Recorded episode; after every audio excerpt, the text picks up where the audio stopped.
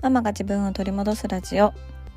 このラジオでは子育て真っ最中の私が子育てを通して自分を見つめ直す方法や母親として過ごす中での気づきや学びをシェアしていきます。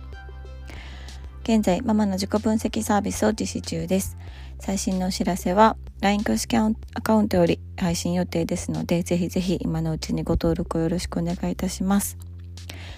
こんにちは杉部です、えー、我が家の長女と長男はですね、小3と小2なんですけれども、あの、めちゃくちゃ兄弟喧嘩をするんですよ。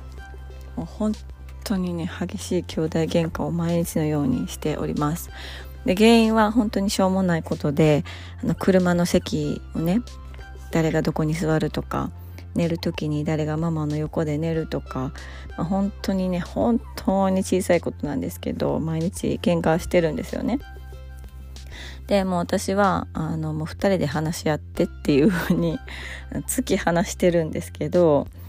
あのまあどちらかがというか、まあ、大体長女が泣いてでまあ大声で泣くんですよね。うん、で大声で泣くとあのママが来てくれるそして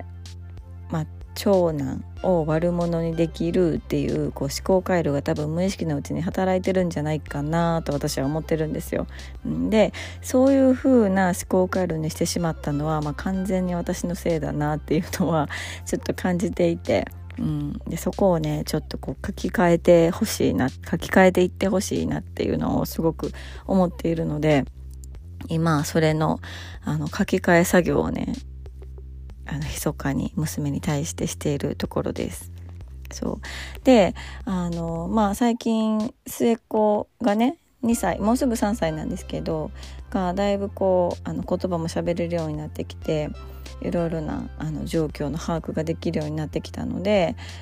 お兄ちゃんとお姉ちゃんの2人のね喧嘩を、まあ、止めに入るようになったわけなんですよ。うん、止めに入るというかあの私のマネなのか保育園の先生のマネなのか分かんないんですけど間に入って「どうしたん？何が言いたかったん？あそうかかわいそうにな」とか言って 言ってるんですよ。そう多分ね我が家でね一番精神年齢高いの末っ子やと思います。そう2歳の末っ子が一番精神年齢が高いです。はいそんなことで、まあ、夏休みもねあの始まってまだ12週間ですがあのものすごく疲れる騒がしい日々を送っております。はい、今日のテーマですが今日のテーマは聞いてもらうこと話すことの大切さというテーマでお話ししようと思います。でこれはあの先日ねあの傾聴というお話を聞くということについてのセミナーを受けたんですね。うん、であのそれで改めてあの聞いてもらえることの重要さっていうことを知りました。ただただその自分の話したいことを話してそれに対して何のジャッジもなくこう何のこうアドバイスとかもなくとにかく聞いてもらえることの大切さっていうのをね改めて知ったんですね。うん、でただ聞いてもらえるっていうのはただただこう自分の思いとか意見とか考えてることっていうのをアウトプットすることですよね。うん、でこうアウトプットすることで話しているうちに、まあ、思考の整理ができたりだとか話している途中にこう気づきがあったりとかすると思うんですよね。うんなので、まあ、そういう気づきっていうのを私の自己分析のねサービスでもとっても大事にしてもらってるんですけれどもうん、なんでそれが大事かっていうととにかく自分の中で気づくことっていうのが、まあ、自分の考えを変えていくことの第一歩だと思ってるんですよ。うん、で気づきがさらにそれをこう自分で体感することであの、まあ、自分のこう身になっていくというか、うん、本格的にこう考え方が変わっていくステップにつながると思うんですけれども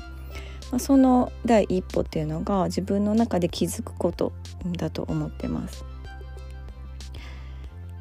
でこの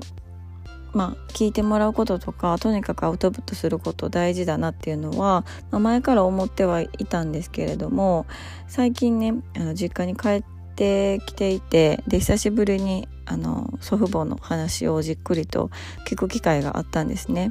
うん、であのまあ我が家のおじいちゃんなんですけどは、まあ、そんなにこうたくさん話すタイプではないんですけどね。うん、ただ、まあ、何かを聞くとすごく詳しく教えてくれたりとかわからないことは調べてでも後から話してくれたりする人なんですよ。うん、なんですけど多分その話す機会っていうのが少なかったのか私が帰った時にはなんかねどこが悪いとかではないんですけどすごくこう話しにくそうな、うん、ちょっとこう口がもつれるような感じで話してたんですよ。うん。なんですけど、まあ、この数日毎日あの話をねじっくり聞いているとえっ、とまあ4日目かな。実家に帰ってきて4日目なんですけどなんかねすごくはっきり喋れるようになってきてるんですよね。もしかすると気のせいかもしれないんですけどでもそんな気がしています。うん、でそれを感じてあの思い出したのがね私もあの子育てだけしていて大人とあんまり話してなかった時期っていうのがあったんですよ。で話しても本当に挨拶程度でもうあの旦那さんが仕事から帰ってくるのも遅かったし本当に大人と話さない日々っていうのがこう長くありました。でそうするとたまに誰か大人の人と話そうと思った時に全然話せなくなってるんですよね。そんなことにもねすごくびっくりしたことがありました。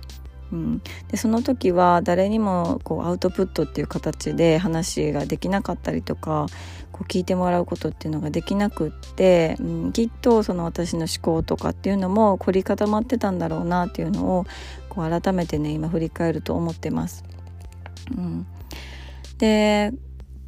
とにかくこう安心してアウトプットできることっていうのが大事かなと思っていて、まあ、これは子育てでもね通じると思うんですよ。とにかく、まあ、とりあえず聞くっていうこと、うん、先回りをしないであったりとかあのアドバイスをね求められていないのにしないであったりとか、うん、どうしてもこうしてあげたいああしてあげたいっていう気持ちがあるからこう親のね意見っていうのをこう言っちゃうんですけどただそこはこう意識的に、うん、これはママの意見だけどあの最終的にはあなたが決めてねとか、うん、これはママの意見でしかないっていうことをちゃんと伝えないといけないなっていうのをこう感じました。でこれはねあの私が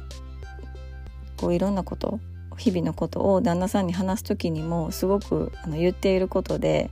私の求めていることはアドバイスではないっていうのをめっちゃ何回も言ってるんですよ。うん、でアドバイスはいらんからとりあえず黙って聞いといてって言ってるんですよね。うん、でもう聞くのが面倒くさかったらもう本当に別に内容期間でいいからたまに相づちでも打ちながら適当に聞いといてっていうふうに言ってます。でこれってすごくこうドライというか寂しいというかな関係にも一見見えるんですけどただ私が求めているのはこういう姿勢ですよ私が求めている話の聞き方はこうですよっていうのを具体的に伝えることによってこう日々のお互いの小さなすれ違いっていうのが減るんですよね。うん、でそういう具体的な希望っていうのを言っておくとまあ、旦那さんもねああなるほどなってアドバイスしたい気持ちはあるけれどもそれをぐっとこらえようかっていうあのスタイルになるのでこれはすごくねおすすめです。はい、えー、今日はそんなことで、えー、聞いてもらうこと話すことの大切さについてお話ししました。最後まで聞いていただきましてありがとうございます。